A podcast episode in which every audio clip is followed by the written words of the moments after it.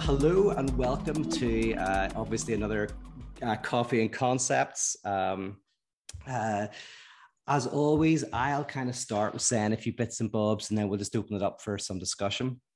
Um, you know, uh, one of the reasons why I'm doing this stuff on the four discourses is because, like, I want to try to articulate as well as possible what I think the uh, fundamental difference is between pyrotheology and confessional theology. And I'm making the claim, and it's an arrogant claim, it's probably a wrong claim, right? But the, but the, well, one is that there needs to be a reformation. There's always reformations. There are kind of movements. Um, uh, sorry, I'm just going to change the view here. There are uh, theological movements and at different times there's qualitative changes and a reformation kind of has two elements. One of the elements is that it's completely different from what went before. Like it feels new all of the, the ways of understanding basic theological terms uh, seem seem different. But at the same time it feels like it's in continuity with the past there is this fundamental break, and yet it feels like it's actually revealed something that was always there in the tradition and in the text, but somehow, even though it was in plain sight, it was kind of hidden in plain sight. So, what I'm trying to do is say that it's not necessarily pyrotheology, but this is part of I think what I think is going to is a reformation. So it's not that the church in its confessional form is doing something, is not living up to its ideals. Nobody lives up to their ideals, right? Um, and there's lots of people who critique the church and, and encourage it to live up to its ideals. Um, but this is saying, no, we're changing the ideals themselves. We're changing kind of, but we're looking at a different, fundamentally different way of, of, of thinking about uh, what theology is, what the church is, what the practice and the theory is. So, pyrotheology, right from the beginning, it's always been about that. And I want to use the four discourses because actually, I think that difficult as they are uh, at first, um, they can help articulate maybe what that fundamental difference is, what that change is. Now, most of you now are able to you know, we'll probably be able to respond with, oh, it's, you know, this idea of the of the divided other, the contradiction, uh, antagonism, asymmetry, all of that kind of stuff, right? So, but I'm trying to kind of like give a very uh, uh, clear understanding of what that means. Um, and probably it'll be done better and differently in the future, but but that's what I'm trying to do. So, and that's why we're looking at the four discourses and mm-hmm. we'll be spending still a little bit more time on them. So in this coffee and concepts, I want to look at one thing because in the last talk I gave, I referenced a number of concepts, Das Ding, object A. We went through the four discourses, so there was a lot there. Um, what I want to do here is just concentrate on this idea of Das Ding or desire and the first discourse, the discourse of the master. So if I share screen, I think, um, yeah, you'll be able to see. I'll just put it up briefly. Um, you should be able to see the master's discourse. Is that correct? Is that on your screen? Um, uh, which has basically S1 in the top left, S2 in the top right, uh, bottom left, barred S, bottom right, A. So I'm just going to stop sharing that again. Um, so, at its most basic level, we can see this as like th- this is a diagram that's describing something in a very simple form. Um, and it's describing our entry into language. So, as we've talked about before, S1 is the master signifier. God is the ultimate master signifier. Lacan says this is like the word God is a word that has like uh, that generates meaning, right? It generates lots of interpretation, which is S2. S2 is so the first signifier, if you remember, first signifier doesn't really mean anything, uh, but then other signifiers come in. Language language arises when there's at least two words, when there's at least two signifiers. You can't have a language with one word. Language requires at least two words. Um, and, and the most basic language we have as infants would be presence and absence the Fort Da and the kind of the presence and absence of the mother when the child throws food off the table and it gets picked up again. This presence and absence, right? So language requires a lot of a chain of signifiers, and the first signifier. Uh, kind of gets everything kicked off. The uncaused cause, theologically, that's it. Like God is the cause, it doesn't have a cause. The first signifier is a signifier that isn't related to other signifiers. And then it connects with other signifiers and retroactively gains meaning. So now the word God, we say lots of things about this signifier, but also we say that it also signifies something that we cannot grasp. There's always something missing, there's always something that slips out from this signifier God. And, you know, mystical discourse is very good at that, at helping us understand that this is a, a really interesting signifier that can never fully be signified, can never f- have full meaning. There's always something slipping out of it, always something missing. Now, for Lacan, that is, although God is kind of the privileged signifier of that, that's very, that actually tells us something about um, language in general. And it tells us something about our entry into language. So if mother is the word of God on every child's lips, you know, then then the first words that come out of that come to us in our in our uh, through our parents, we don't really understand what they are. We don't understand whenever they make demands of us, don't do this, don't do that, or do this or do that. We have to make sense of those. And our birth into language is really where we start to try to make sense of, of this basic uh, signifier, the basic demands that are made by our parents.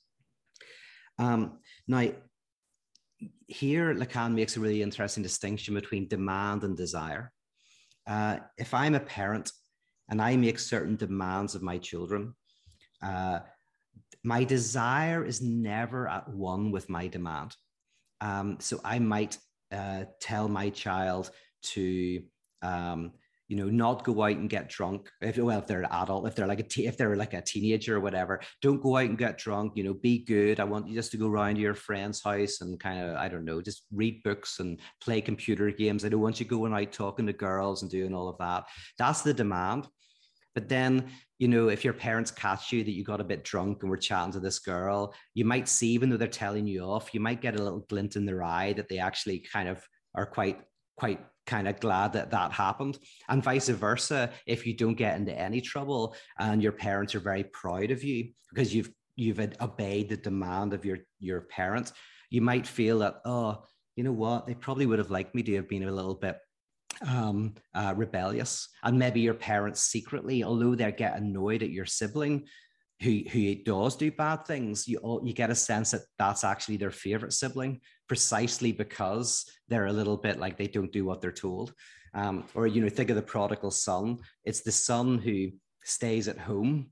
Um, it gets really angry because he picks up something about how the, the, the father's desire is precisely really for the one who didn't obey the demand of the father, right? He went out crazy, spent all this money, and yet the the the the, the child who stayed at home is like, hold on, I get the sense that you, you've thought more about this kid that went. You kind of like like them a little bit more. So Lacan says that whenever a parent makes a demand, it's it you never fully know what they desire. Their desire is a little bit ambiguous. Um, and so a child is always attempting really to understand what that desire is. What is the desire of the other? How do I fit into their desire? What do they want of me? So these kind of questions. And those are questions that we call in psychoanalysis the hysterical question. The hysteric is a person who is a question unto themselves. What do you want of me? Why am I here? What's going on? Right. So there's a certain questioning. so in the master's discourse, in terms of just purely the infant. The infant gets the master signifier, which is maybe the demand of the parent. The child is trying to interpret that, understand what it is, what the desire of the parent is. And they never quite get it. They never quite nail what the parent's desire is. The parent's desire is an abyss, an enigma, right? That can never be fully nailed down. And that's what A means, is that the creation of this real uh, curiosity about what does the other desire, what does the other want of me.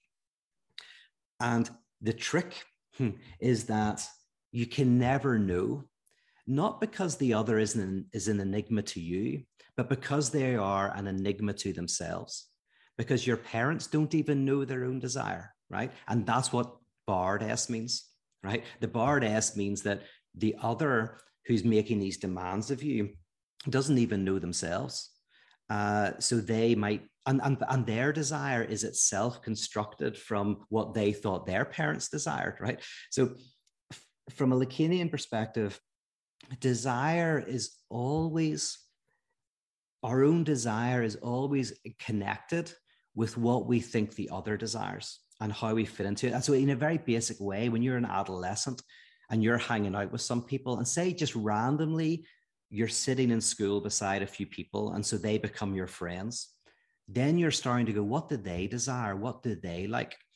And then you're trying to work that out, interpret it, and then you maybe try and act in that way, and you take on their interest. They're in the music, so you become interested in music. They're interested in football, so you become interested in football. And so, in terms of mimetic desire, you start to learn what you desire through actually interpreting what you think the other desires. But this, you, there's no end to it. You can never get to the point where you get to someone's actual desire because their desire is functioning exactly the same way. They're working out what they desire in relation to other people, what they think others desire. Now, if you're listening to this, you know, you'll hear that this is the same as language. This has the same structure as language. Words just refer to other words, refer to other words, and meaning arises out of this slippage. And at no point does a word hit the thing. At no point does a word jump out of the dictionary and just like give you a rock or a, a, book or whatever the word is. The words get their meaning through this constant slippage. In the same way, desire arises, desire for certain objects arises from this slippage of, of trying to interpret what the other desires. They're interpreting what the other desires, interpreting what the other desires, constructing their desire. And everybody is a split subject. No, nobody is sitting around going, I know exactly what I desire. I, I can have it and be fully satisfied. If you were like that, you'd be an animal, you'd be pre-linguistic right so maybe you can get there with drugs or whatever but you know as soon as you re-enter the linguistic world you kind of you're in the you're in the world of dissatisfaction. Satisfying dissatisfaction but dissatisfaction. Um, now um, so when you look at this graph i've said a lot like that's all a lot of stuff but that's captured in these four in these four symbols. One was right i i hear the demands of my parents I try to interpret them. I'm in language. I'm trying to figure out what that desire is. I can't figure out something's missing, and that generates my desire. And the one of the main reason why I can never figure out what their desire is is because they're a barred S, they're a barred subject. Bam. Um, now, I'm going to say a little bit more if you don't mind. I'm sorry, but um, and then we'll open it up. Uh, this um, uh, what, what, do I want to say? Um, oh, yeah.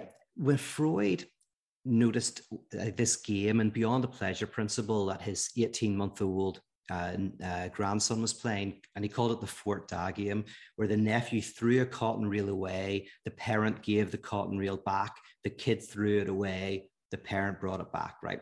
And and uh, this is basically the most primitive form of game that all kids play, and we all play as adults in some way as well.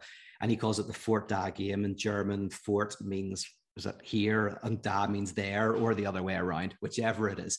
Um, now, that's one notion of presence and absence that the child is playing with very early on. But the second form of presence and absence is more complicated. And that's what I'm talking about here, which is the presence of the other's desire, let's say the mother, the presence of the mother's desire that is simultaneously absent, right? It's not present and then absent. It's a presence that is absent. So now we're getting into dialectics. So very, this is where you could say dialectics begins. Um, not with presence and absence. That's a non dialectical way of thinking, where presence and absence are in conflict with each other. Whenever we encounter the desire of our parents, we encounter, as I say, something that we are enveloped by that we also can't name. We're in the realm of ghosts. A ghost is the presence of an absence. So now the child feels the all encompassing desire of the other, but isn't he really able to define what it is? That's Das Ding. Right? That's, that's Das Ding in a nutshell. Das Ding is the abyss of the other's desire, the abyss of the other's desire that both generates our love and our fear. And by the way, you know, in the Bible, it talks about fearing God and loving God. You're like, how can you fear and love? But our experience of Das Ding is precisely that. There is a love and a fear of the enigmatic desire of the other. It threatens to envelop us. It's terrifying, and yet it's fundamentally desirous. Um, now, an example that Freud used, and I'm using a book by Richard Boothby. He talks about this, a forthcoming book that will be either called as Nothing Sacred or Embracing the Void or something like that. So um, uh, he uses a little uh, motif from, from Freud where he says that this woman goes into a shop and she's mortified because she thinks that the assistants are laughing at her and they're laughing at her dress. And so she leaves the shop in embarrassment uh, but she's also kind of aroused by this experience, um, maybe sexually aroused and very intrigued by it. Uh, and then through analysis, Lacan says that her earliest, one of her earliest memories is the memory of this shopkeeper who uh, groped her um, uh, through her dress when she was a child um, and had a smile on his face. And now at the time, this wasn't a traumatizing event for her. It was maybe a confusing event, right? But later it kind of becomes traumatized and kind of retroactively means something. But, but the way you can think about it is that initial experience is like an experience of the Das Ding. The other, the shopkeeper, the grin on his face, he is taking some pleasure eh, through his act. Now, she doesn't know what that pleasure is. She's not old enough to understand. She doesn't get it but she feels that she is encountering the Das the abyss of the other's desire. And then this later experience, which we can call objet petit a, is where that encounter with the abyss of the other's desire is incarnated in a different environment. So, same thing, right? Shopkeepers that she thinks are laughing at her, whether they are or not is irrelevant, but she feels that they are. And they're laughing at her dress, the significance of the dress and they're both getting desire you know they're sniggering. And this shopkeeper was like had a you know leering grin on his face. So the das Ding and the object a but that precisely comes into being through not knowing what the other wants.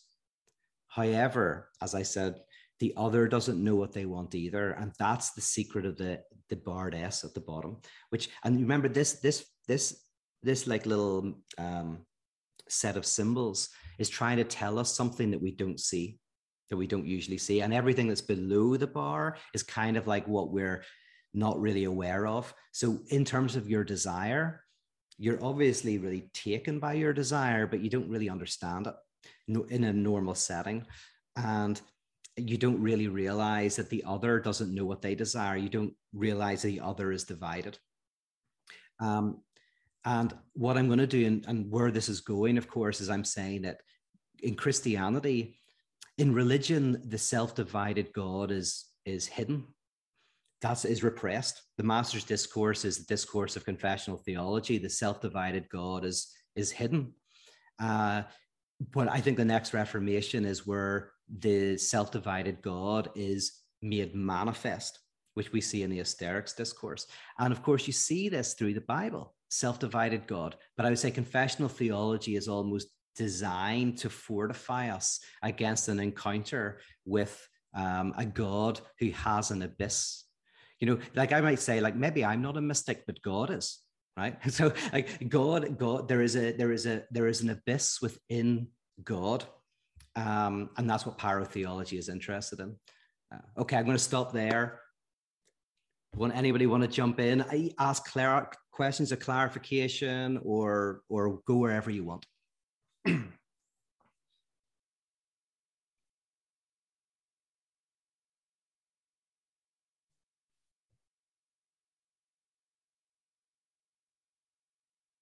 I'll start by asking, and oh, oh, sorry, I saw somebody moving. John, were you going to say something?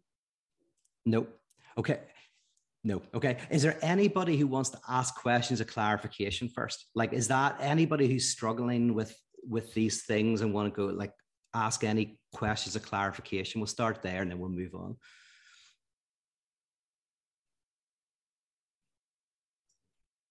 I am in conscience struggling with almost everything at the moment. yes, yes, yes, yes. Um, so I'd have far more questions than really uh, we could we could get in there. However, um,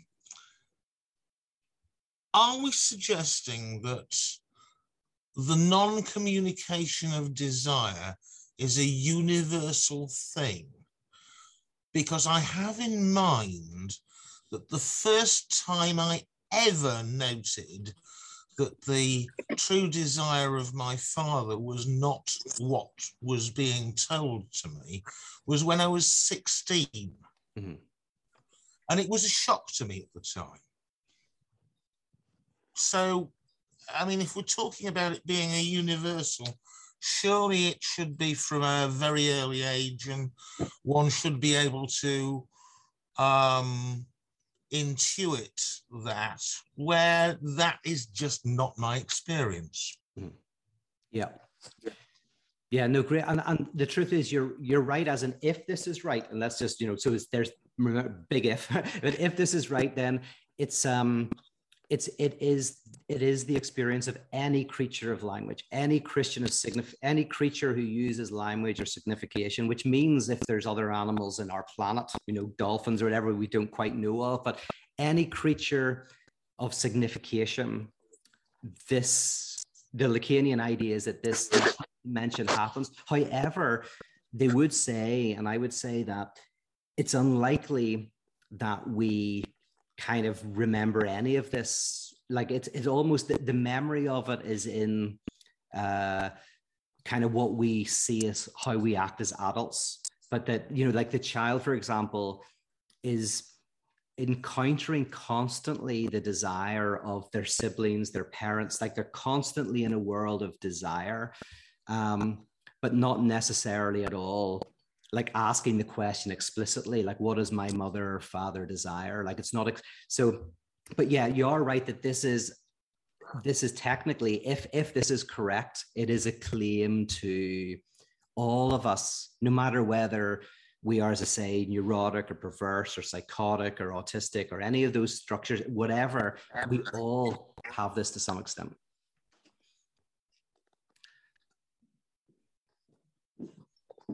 and you don't have to be drawn to it yet. I will try and convince you over time, but hold hold off, you know.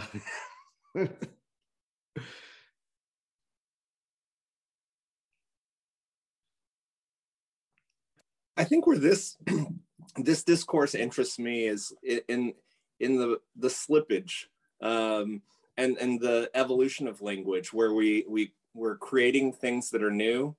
Um, that there's like this granularity that happens where or, or directionality to the abyss uh you know that that um it's it's true it, it, may be true that like um uh you know um we don't know what we don't know about ourselves or our desire um but there's there's a direction to the query into which we're asking and what we're asking of the other in relationship. And and when we encounter the strangeness or the queerness of another like that um it, it i think it evokes something new. Like like it, it, it there's a directionality towards um not necessarily connection or oneness maybe the opposite. May, maybe a great like i like the word granularity uh, you know where there there's a there's more language that's produced because of the abyss than less language um, yes. The lack of knowing or the lack of absolute actually is a productive, creative. Um, uh, the the slippage itself is get is a gift uh, of sorts. Hundred percent. I mean, I would say this, like you know, the reason this is this is an answer to the question of why we suddenly kind of like jumped in terms of our in terms of what we could create from I don't know whatever our ancestors, let's just say chimpanzees or baboons or whatever, is that that as soon as you slip into signification, you slip into an inability to be satisfied, as in a, a quest always for the unknown. Right. So as soon as you're in signification from this position, you're in the quest of I can't name, I can't quite articulate, I don't know. As soon as you're in that realm, you cannot have instinct. So instinct is I'm hungry, oh, I eat and I'm satisfied. I, I, I need shelter, I build a shelter, I'm satisfied. As soon as you enter into signification, the idea is that we are now always going to not be able to be quite sated. And so, therefore, that's why we can build skyscrapers. That's why we can kind of technology, everything happens because and, and it can never be answered. That's the thing. We can never get to the point where we'll be sated. So our, our development will stop because we are haunted by the abyss of the other's desire. And that's why at a certain point of evolution, that we suddenly just took off and didn't really take off too much biologically, but we just took off in terms of medicine, call it social evolution. It's it's also why sky, skyscrapers themselves won't last very long.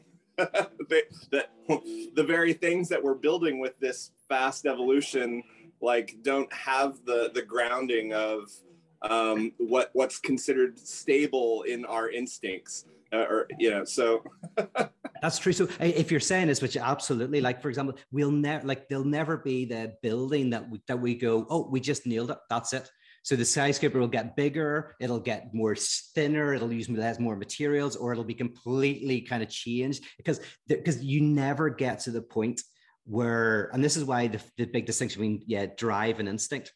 We don't have instinct because instinct does get satisfaction. Instinct stops. Drive just never stops because it's always oriented to the abyss of the other. yeah we've slipped into the theory of Babel, into the myth of Babel here, haven't we? Oh, Towers yes. that are going to the sky and being cursed by God because man has defined language. And all of a sudden he's given many languages and, and an inability to to cope and to define anything. You know, uh, the, the myth is very significant in what we're talking about. Yes, I love that connection. I haven't thought of that. That's be- that's a brilliant connection. Yeah. yeah but we will always face that. And uh, coming back to your point about schism, the schisms in the church or, or religion generally are always because we think we've got it. Whenever the church grasps hold of it and goes, yeah, let's go with this one, guys. You know, let's go with this one. This is what we've got. That's when it always fails. If you look at church history, you know, yes. as soon as it thinks it's grabbed hold of of a truth, a definition, you know, a play, a plan, you know, and it, that's when it starts to fail. That's when schism occurs. That's when new ideas come about and the church splits. Yes. it yes. seems to me. Yeah. Absolutely. And, and like in Northern Ireland, I, I can't remember the number. It might be more than this. There's at least 27 Presbyterian denominations. Um, and with the Presbyterianism within Northern Ireland, does very much like to kind of, you know, kind of nail things down. And so it's fascinating that so many Presbyterian denominations, because that split precisely what you're saying. as not as the the the naming, but but it can never work, which is what John was saying. Is like because it never works, because you can never get it, then you're just setting up for another schism. Yeah. yeah. And I think there's something to embracing schism rather than the orthodox view yeah. of like be, being frightened by it. Like if mm. we can can start to say no actually the weird you know unique view that you have um not only maybe i absolutely don't believe it or I, I have i have i come with so many more questions because of who you are and what you're thinking. But there's something profound in a relationship that that provides that kind of dialogue that it, it, it provokes dialectic. Like like to be afraid of the new um th- this is uh I, I i feel like that um it, it's a it's a, a a tyrannical like movement towards homogeneity you know like that we want everything to be the same. We want not just to participate we want things to be the same. We want people to think absolutely alike. And and that's you know like in that's kind of like I feel like the opposite of um, the discourses of love and kindness and kind of the profound basis of like you know radical theology in general, but like Christianity as well, at least in its supposition.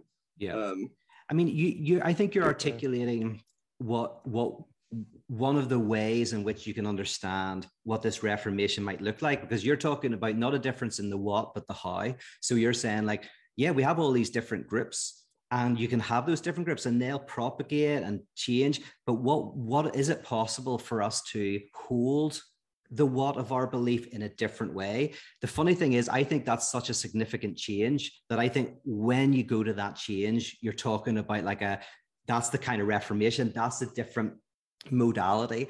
Um, and Soren Kierkegaard talked about that. He said, you know, it's not the what, but the how. There's something about, you know, not not finding the right uh, like denomination or pyrotheology is the right what, but rather, and I think it connects with Hegel's absolute knowledge. It's more, oh, when you realize that it's actually this encounter with the abyss of the of the other's desire that can never be satisfied it generates the schisms and if i can make my peace with that then that's fine. So the weird thing is, then you'll stay within your schism, but you'll have such a different relationship to it. Nothing changes, but everything changes. Yeah. The very definition of death is immobility. Very definition of death is death is immobility. You know, uh, you know, you talk about churches dying or people or, or deaths within ideas and things like that. The mm. definition is is immobility the inability to not embrace dynamism, to not embrace the new, yeah. to not understand. You know, I, I, you know, you can die before you die by just simply not moving. yes, yes, uh, yeah, absolutely. Um, that's why the, the term death drive is so interesting because it has the word death, which is like immobility and stopping, and then it has the word drive, which is ongoing. So you yeah. suddenly have this weird term that's saying there's a negativity that generates so there's death, the way you're talking about it, and then there's death drive.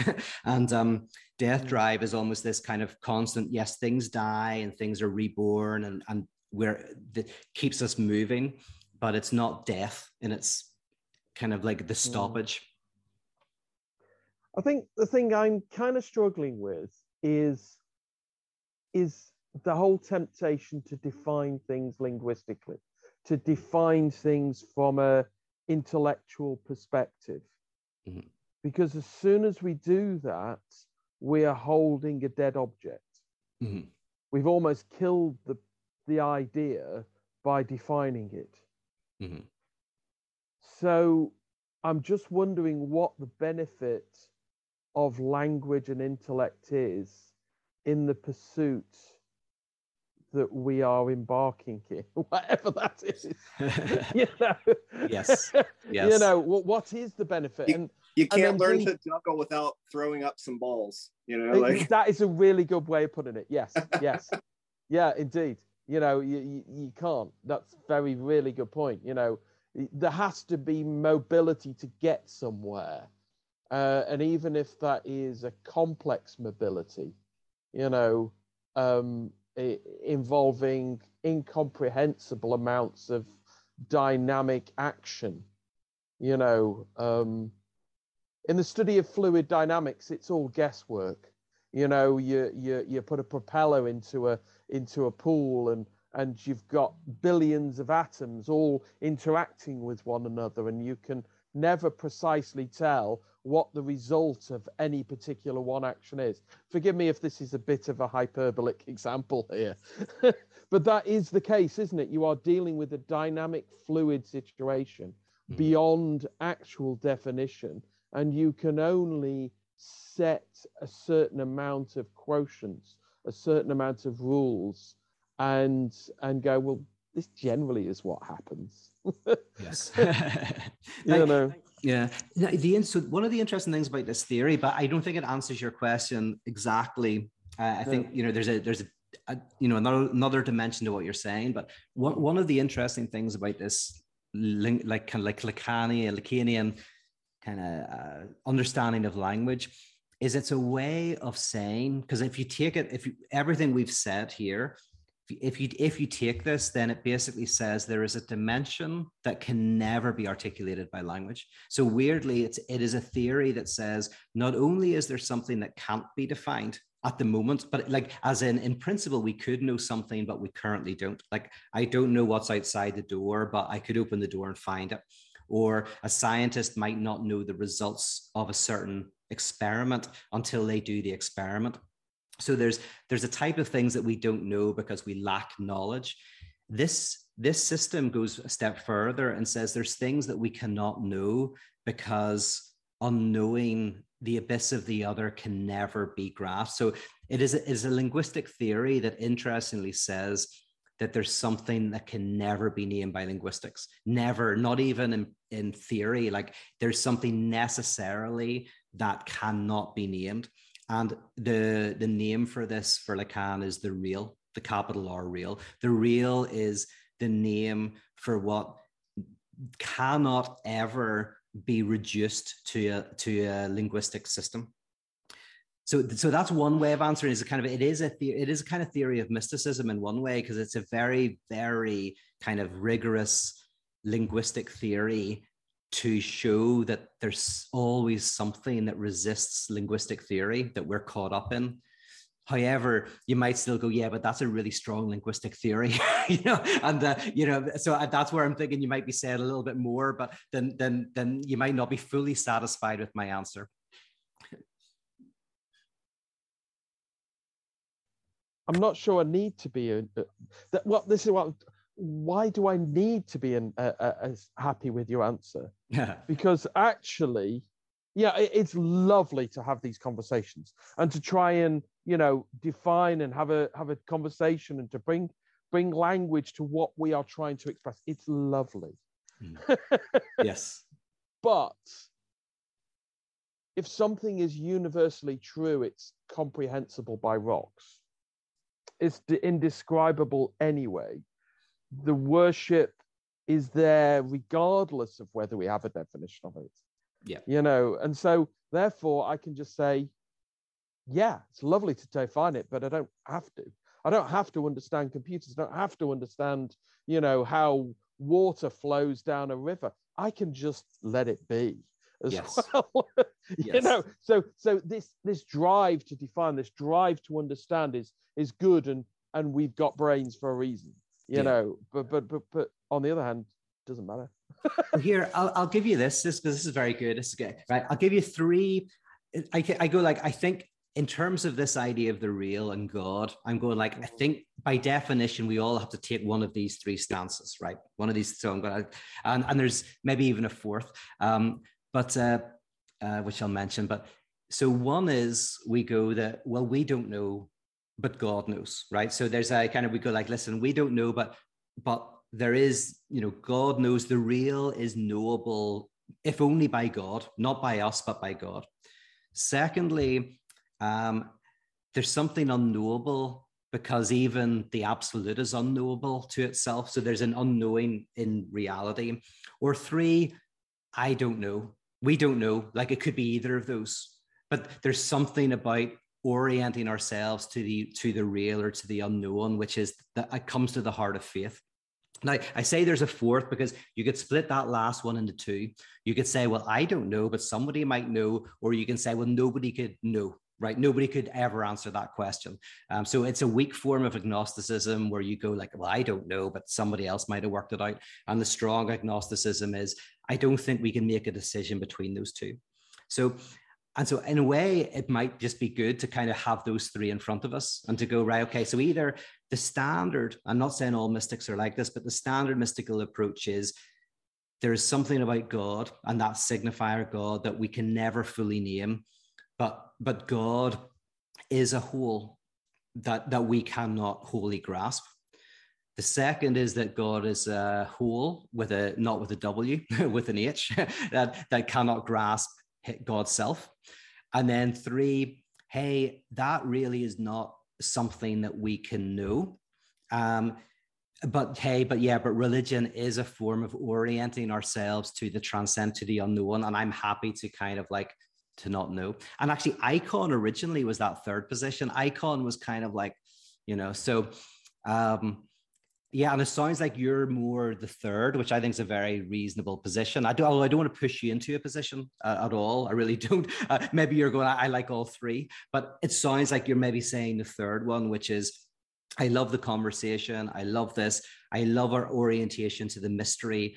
Um, but I'm I'm I'm concerned about too much trying to nail down how we articulate what that mystery is.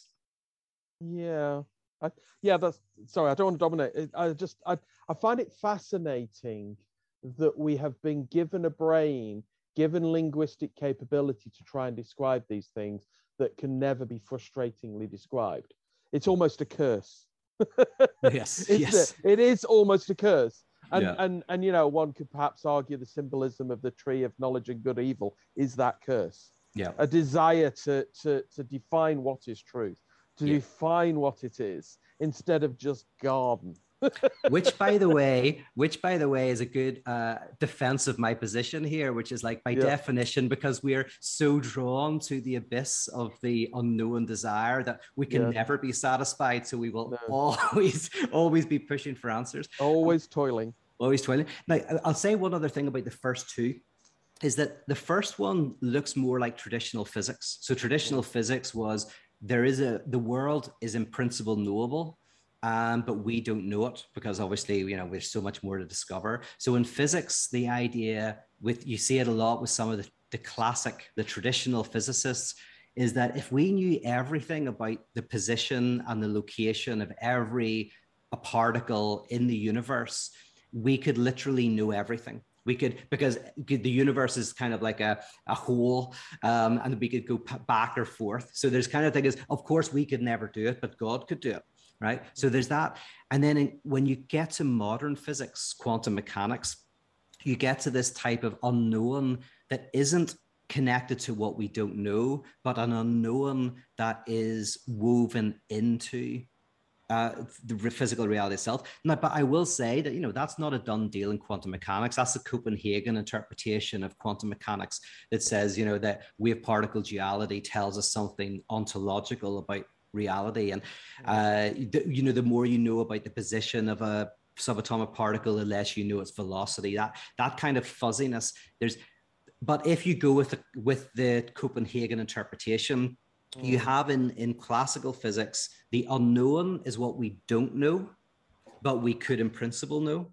And in quant in the copenhagen interpretation of quantum mechanics uh, there is a type of fuzziness or superpositioning within reality itself. Um, and then of course there are oh and this brings me back to you william um, is uh, there are also a lot of physicists who go we don't want to make a decision on on the the interpretation right? So go like we're enjoying doing all these experimentations and knowing but but do, aren't prepared to you know nail their colors to either you know uh, einstein's mast or niels bohr's mast. So i accept all of that. Yeah yeah. I, I love i love it i love it.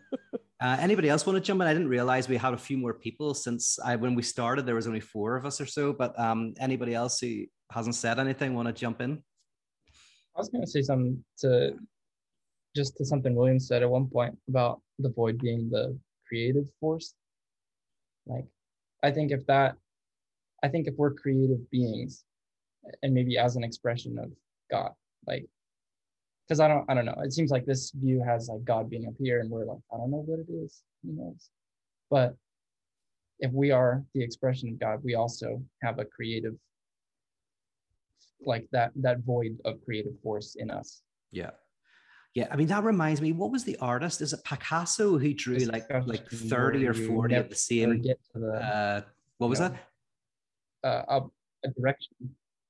Oh, sorry, did I cut out? Oh, you cut out, sorry. Yeah. The, of the say it again. Um, if we have a void in our nature for creative purposes, Oh yes. Oh yes, I heard that. Right. Sorry, I didn't hear John. I think John jumped in very quickly. Oh no, he didn't. Oh, sorry, sorry, sorry. Um, yeah, no, I was thinking of. I think it was Picasso, but correct me if I'm wrong. Any artist, but who drew the same picture of lilies, water lilies or whatever. Uh, Monet. Monet. Monet, thank you, thank you. Look at that; it's embarrassing. uh, but it kind of almost is like because he could never nail it, because there was this void of create this creative kind of like you can never nail it, never quite nail it. That created this, and not even just lots of paintings about different things, like the, the painting of the same thing. I think that's the kind of creativity uh, you know you're you're hitting on. The the fun is in the discussion. The fun is in the so like if you're if you're if we're always like I think we have to have the idea that we're all heading somewhere so that we keep doing it, but that we never get there is probably also the point. Like we probably have that contradiction in us. Like that. Yeah. Yeah.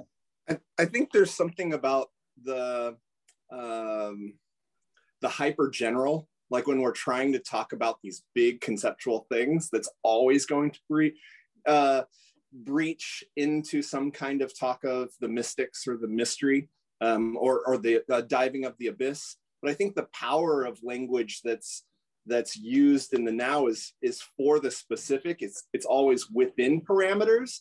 It's not the thing that's trying to break parameters though it's inviting poetry which is the you know the the semantics the play of language uh, that that that's relational and and um, that allows for you know some new construct or, or meaning to arrive. So so like there's a dance there and I, I love that chris was joking about like we should try intuitive dance you know like poking fun at this. But like i i also know that this uh um when when we bring in the arts monet in particular like uh um and, and like he his obsession was was with color. And the fact that like to look at the same thing it, it, it didn't, uh, it wasn't just simply composed of color. It wasn't that simple.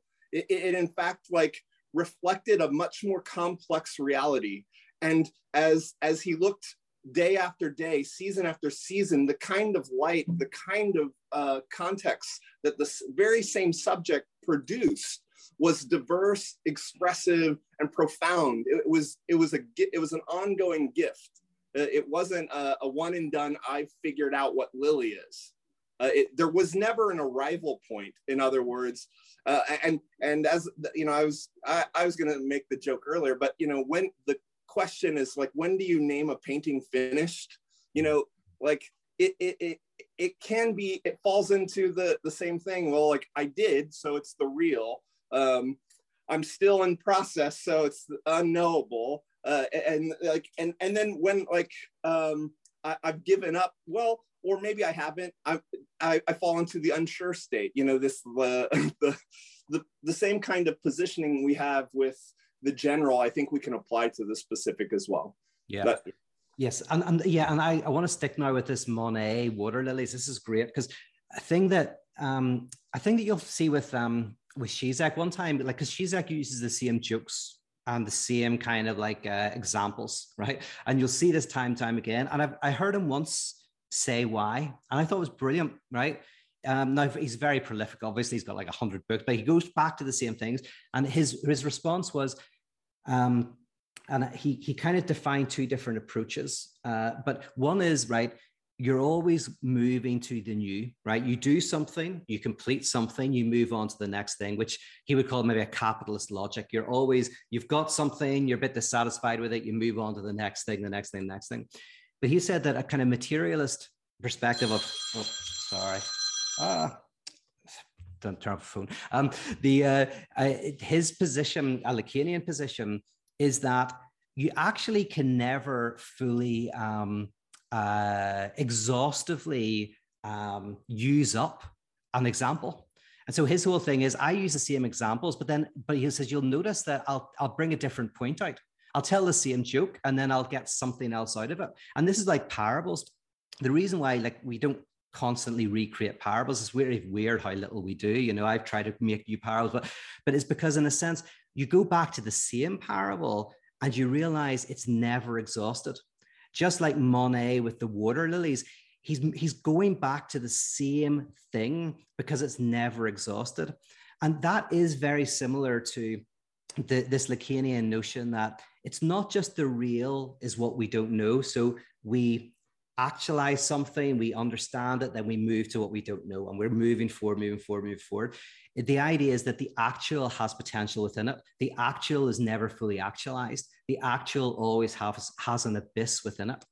And I think that is a very important uh, a comment. And, and by the way, there's a political dimension to that because if you have things, and so it's right, you've got two options at the moment within our general system is you either don't have something you're not happy you get it and then it doesn't really satisfy you so you have to get the next car the next iphone there's a, there's a certain kind of movement you get the thing you exhaust it you move forward is it possible to have something like a car that you like and you also know that it's incomplete and so you kind of start to enjoy the fact that it's got a few dents here and there, and that you have to turn the key in a really bizarre way to get it to start. And the you, you have to use a certain technique to open the car. I have a mate, by the way, he's got the, a car just like that. No one could steal it because there's so many things he has to do to get the damn thing to run. Like it's so old and crappy.